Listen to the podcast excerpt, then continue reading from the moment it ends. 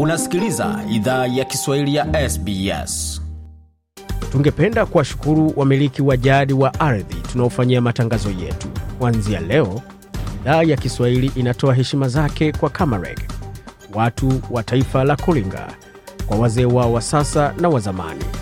Pia kuanzia leo kuna wakubali wa Aboriginal na Torres Strait Islander ambao ni wamiliki wa jadi kutoka ardhi zote unaosikiliza matangazo haya.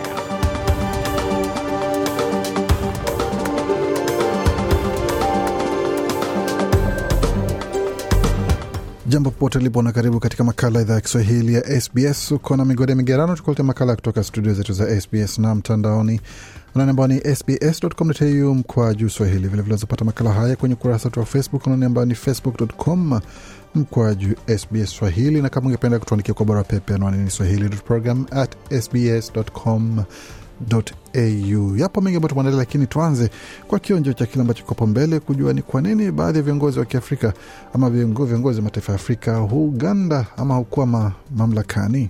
Mara nyingi kuna, kuna wale wanakaa pale uh, na wanang'ang'ania kubaki pale uh, kulingana na ile uhalifu walifanya walipokuwa pale, aidha ni dhuluma ambao walifanya hawakutii sheria ama kuna, kuna wale mafisadi wanajulikana ambao walipora uh, uh, mali ya nchi.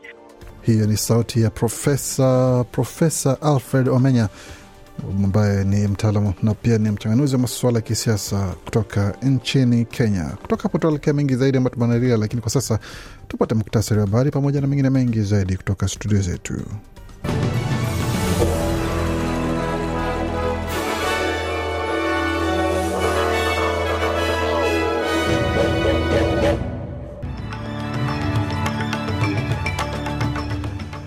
Katika muktasari wa habari jioni hii ya leo, shutuma zaendelea kurushwa kutoka ule mfumo wa Robodebt ambapo waziri mkuu wa zamani Morrison pamoja na mawaziri kadhaa na baadhi ya maafisa wa serikali ya zamani waendelea kutungiwa vidole vya lawama kuhusu hicho, mmoja wa waziri wa sasa akisema kwamba itabidi waishi na dhamira ya maamuzi yao wa kupitia kile walichofanya.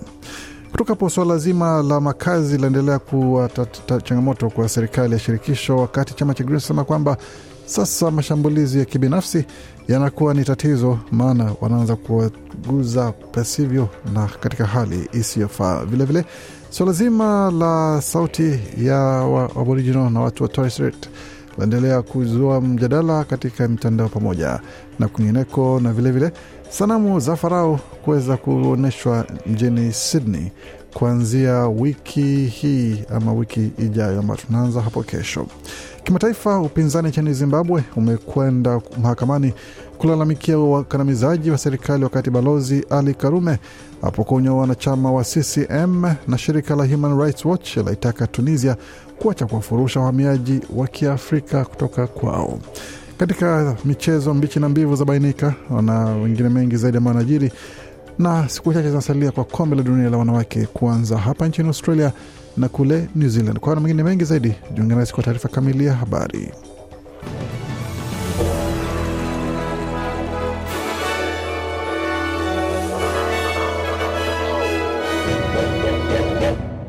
Wasikiza idhaa Kiswahili ya SBS ukiwa na migode migerano, na hii hapa ni taarifa yako ya habari jioni hii ya leo, ama usiku wa leo, ikiwa ni siku ya Jumapili ama siku ya Mungu kwa wale ambao wanatoka ukanda wa Afrika ya Kati, tarehe kumi kwa mradhi, tarehe tisa Julai na masaa ni kama hayo, saa nne dakika nne za usiku wa leo.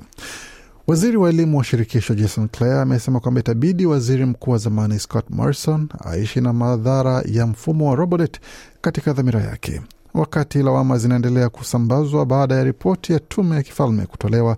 Polisi wa shirikisho na tume inayoshughulikia masuala ya ufisadi kitaifa wanazingatia ushahidi wa kihalifu na kisheria dhidi ya watu ambao hawajatajwa kuhusiana na mfumo huo wa kurejesha deni.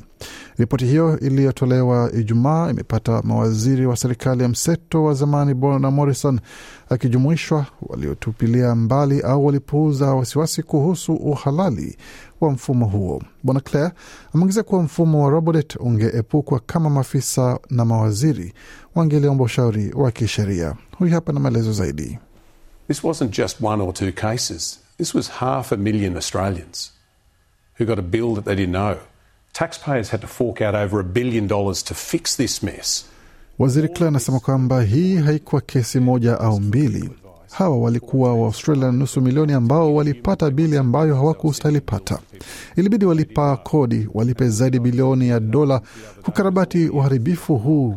Yote haya yangepukwa kama wangeliomba ushauri wa kisheria au kama wangelianza kufanya matendo ya kiutu.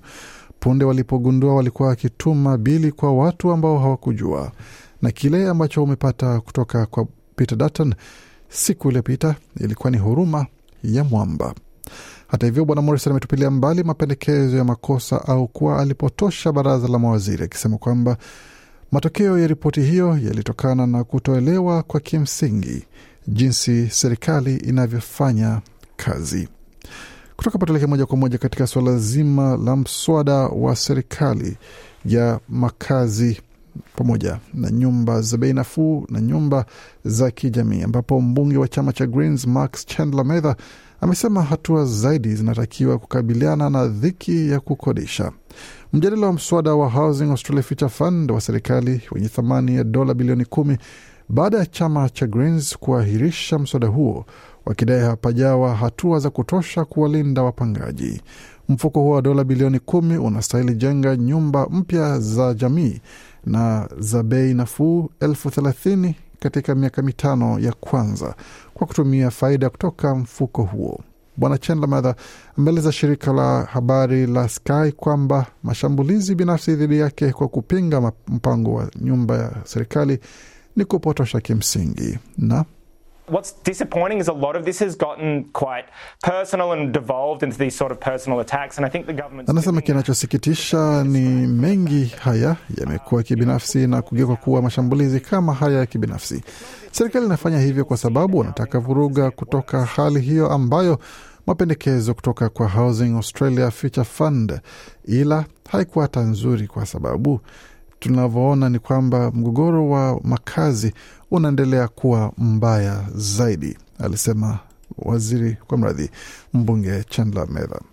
Na katika taarifa zingine ni kwamba waziri wa masuala ya watu wa kwanza wa Australia Linda Burney amesema kwamba pendekezo la The Voice katika bunge itakuwa ni kitu kiwili na kitakuwa ni mahusiano ya upande mbili ambayo itakuwa ni kusuluhisha masuala ya muda mrefu. Kampeni zinaendelea mbele za kura hiyo ya maoni zikiendelea kupamba moto, ambapo Bi Bernie ameeleza shirika la habari la ABC kwamba msimamo na mwonekano maono kutoka kwa serikali ya pendekezo hilo itafuatilia na itafuatilia suala zima la kuaminiana.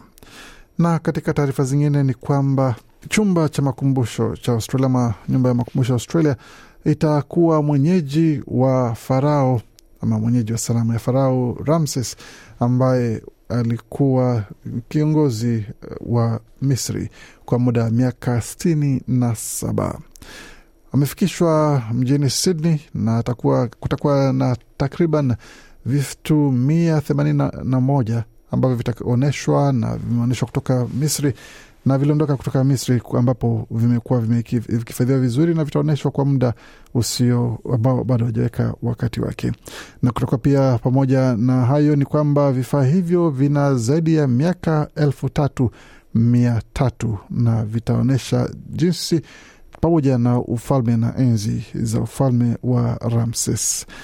Pamoja na hayo, mwanakiolojia wa Misri Mustafa Wazir ni mmoja wa wale ambao wako pale mjini Sydney, watakuwa mjini Sydney kuweza kuonyesha na kutoa maelezo kuhusu kile ambacho watu watakuwa wakitazama katika maonyesho hayo.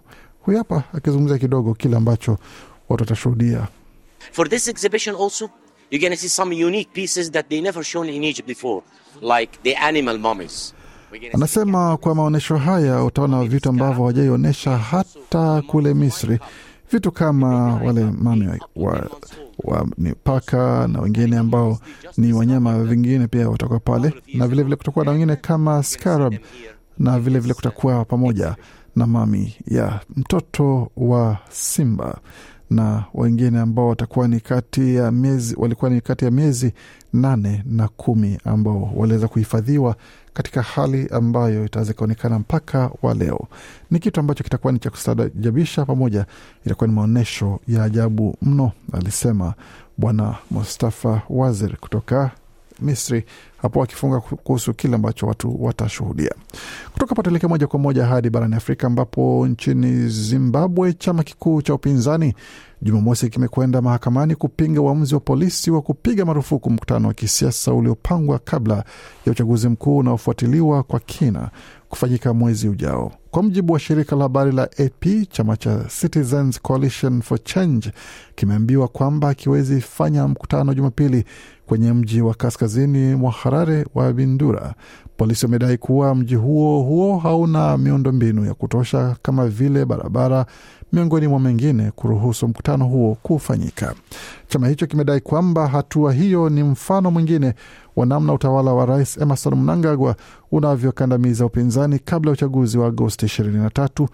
Taifa hilo la kusini mwa Afrika lina historia ya ghasia na mvutano baada ya uchaguzi, ikiwemo miaka mitano iliyopita pale Mnangagwa aliposhinda kwa kura chache baada ya kumwondoa madarakani kupitia mapinduzi rais wa muda mrefu Robert Mugabe. Kutoka Zimbabwe tuelekea moja kwa moja hadi nchini Tanzania, hususan na Zanzibar, ambapo chama tawala cha CCM Zanzibar kimemfuta uh, wanachama kada wake Balozi Ali Karume na kumtaka arejeshe kadi ya chama hicho. Kwa mujibu wa gazeti la Mwananchi la Tanzania, hatua hiyo imefikiwa zikiwa zimepita siku 23 tu tangu Balozi Karume alipopewa barua ya onyo Juni 15 kabla ya juzi kuibuka tena akisisitiza kauli yake kwamba hakuna demokrasia ndani ya chama cha CCM. Kutoka hapo tuelekea moja kwa moja katika taarifa zingine ambazo ni za kusikitisha katika ukanda wa kaskazini mwa Afrika ambapo shirika la Human Rights Watch limeitaka Tunisia kukoma kuwafurusha wahamiaji wa Kiafrika na kuwezesha upatikanaji wa huduma za kibinadamu kwa wale ambao serikali imeliwapeleka katika eneo hatari la mpaka kati ya Tunisia na Libya. Kundi moja la haki na mbunge kutoka Tunisia wamesema kuwa serikali ya nchi hiyo imewahamisha mamia ya wahamiaji hao hadi katika eneo hatari la mpakani, huku mashuhuda wakiripoti kuwa watu walipandishwa treni kuondoka nchini humo kufuatia siku kadhaa za vurugu.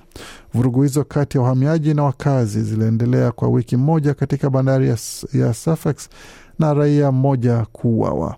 Wakazi walilalamikia tabia isiyofaa ya wahamiaji na wahamiaji nao pia walilalamikia unyanyasaji wa kibaguzi kutoka kwa wakazi hao.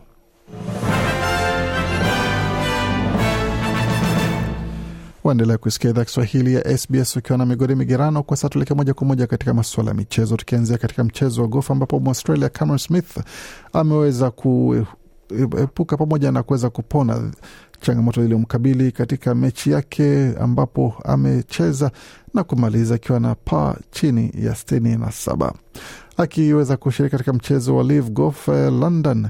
Ameweza kufuzu kucheza katika raundi ya tatu ama mzunguko wa tatu ukipenda, ambapo mchezaji mwenza kutoka Australia Mark Leishman naye yuko katika nafasi ya pili sawia na mchezaji kutoka Ubelgiji Thomas Peters ambaye pia anamfuatia kwa karibu na mchezaji kutoka Afrika Kusini Louis Oosthuizen ambaye kwa sasa yuko katika nafasi ya mbili katika klabu ya Centurion ikichezwa mchezo huo hii leo ambapo unaendelea hapo muda usio mrefu. Kutoka hapo tuelekea moja kwa moja katika masuala ya tenis, ambapo wiki ya kwanza Wimbledon imeisha na wengine baadhi wakibanduliwa na wengine wakipiga hatua ya kuendelea mbele, ambapo baadhi ya vigogo wameonyesha ubora wao. Mmoja wale ambao wameonyesha umahiri wao ni pamoja na mchezaji Stefano Tsitsipas ambao wameweza kutoka nyuma katika mechi yao dhidi ya Andy Murray na kuweza kupata ushindi, ambayo mechi yao ilisimamishwa kwa sababu ambayo ilikuwa ya isiyo kawaida na mechi hiyo kuendelea siku iliyofuata. Wachezaji kama Carlos Alvarez nao pia waliweza kuonyesha umahiri wao mapema jana, ambapo waliweza kumcharaza mchezaji kutoka Chile ambaye ni Nicola Yari. Seti zilikuwa ni tatu zilihusika, sita tatu sita saba seti nne kwa mradhi na seti ya tatu alishinda kwa alama zikiwa ni sita tatu vilevile na ingine saba tano ya mwisho.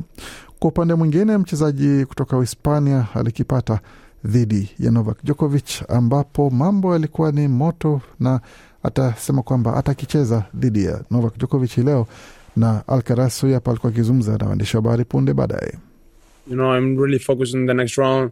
Is Berrettini or Zverev that, uh, you know, both players uh, have a great uh, tennis. Bwana. Alcaraz hapo akizungumza kuhusu mechi ambayo anatazamiwa kucheza dhidi ya Zverev katika mechi yake Alexander Zverev, na anasema kwamba wachezaji wawili hawa ni wazuri sana na wanacheza vizuri katika nyasi kama uwanja wa wa nyasi, na anaamini kwamba utakuwa ni mchezo mgumu sana, ila bila shaka ndoto yake ni kucheza katika fainali katika pale dimba la Wimbledon. Kwa hiyo anatazamia kuweza kukichapa na huenda hata angependa kucheza iwapo itakuwa ni dhidi ya Novak Djokovic. Kwa upande wake Novak Djokovic atakichapa dhidi ya mchezaji nambari kumi na saba duniani Hubert Hurkacz ambaye pia atakuwa alikuwa akicheza dhidi ya Carlos Alvarez siku chache zilizopita, na vilevile itakuwepo ni kati ya Muitaliano Mateo Baretini.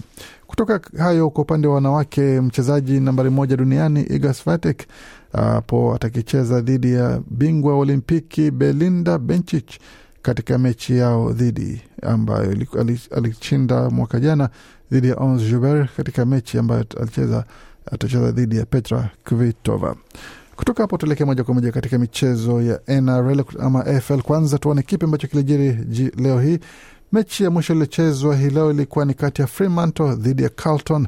Carlton wakiwacharaza wenyeji wao alama zikiwa ni 98 kwa 45, wakati Essendon iliwacharaza Adelaide eh, alama zikiwa ni 115 kwa 97, Geelong ikipata ushindi wa alama 125 kwa 63 dhidi ya North Melbourne. Katika mchezo wa NRL matokeo yalikuwa ni sawa hivi. Titans walicharaza Dolph- na Dolphins 23 kwa 21, wakati Bulldogs ikiwacharaza Sydney Rabbitohs 36 kwa 32, Eels wakiliwa na Warriors alama zikiwa ni 46 kwa kumi na tukitazama mengine ambayo yamejiri kwa upande wa mchezo wa raga ama Rugby Championship za kupenda Australia ilikichapa dhidi ya Afrika Kusini katika uwanja wa Loftus Versfeld Afrika Kusini, ambapo vijana wa Afrika Kusini waliwanyuka Australia alama zikiwa ni 43 kwa 12. Vilevile Argentina ikiwakaribisha All Blacks wa New Zealand nyumbani kwao, ambapo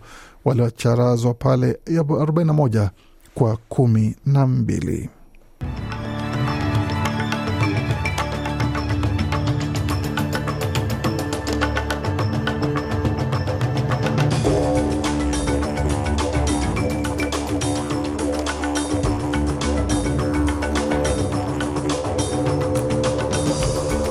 Naam, tukitazama hali ilivyo katika masoko, dola moja ya Australia ina thamani ya senti 66 za Marekani, wakati dola moja ya Australia ina thamani ya faranga 1884 za Burundi, na dola moja ya Australia ina thamani ya faranga 1571 na senti 51 za Congo wakati dola moja Australia na thamani ya faranga 777 na dola moja Australia na thamani ya shilingi 2466 za Uganda, na dola moja Australia na thamani ya shilingi 94 na senti 11 za Kenya, wakati dola moja Australia na thamani ya shilingi 1631 na senti 36 za Tanzania. Kutoka hapo tuangalie utabiri wa hali hewa, tukianzia mjini Adelaide ambapo nyuzi joto pale ni 12.5, wakati Brisbane ni 13.8. Tukitazama ukanda ama jiji la Canberra ni 8.1, Darwin zikiwa ni 23.1, wakati Hobart ni 12.7, Perth 14.4, Melbourne 13.2 na Sydney joto pale ni 12.3. Kufikia pona mwisho taarifa habari ambayo tumeandalia. Bakia nasi kwa makala mengine ambayo kutoka studio zetu za SBS Radio.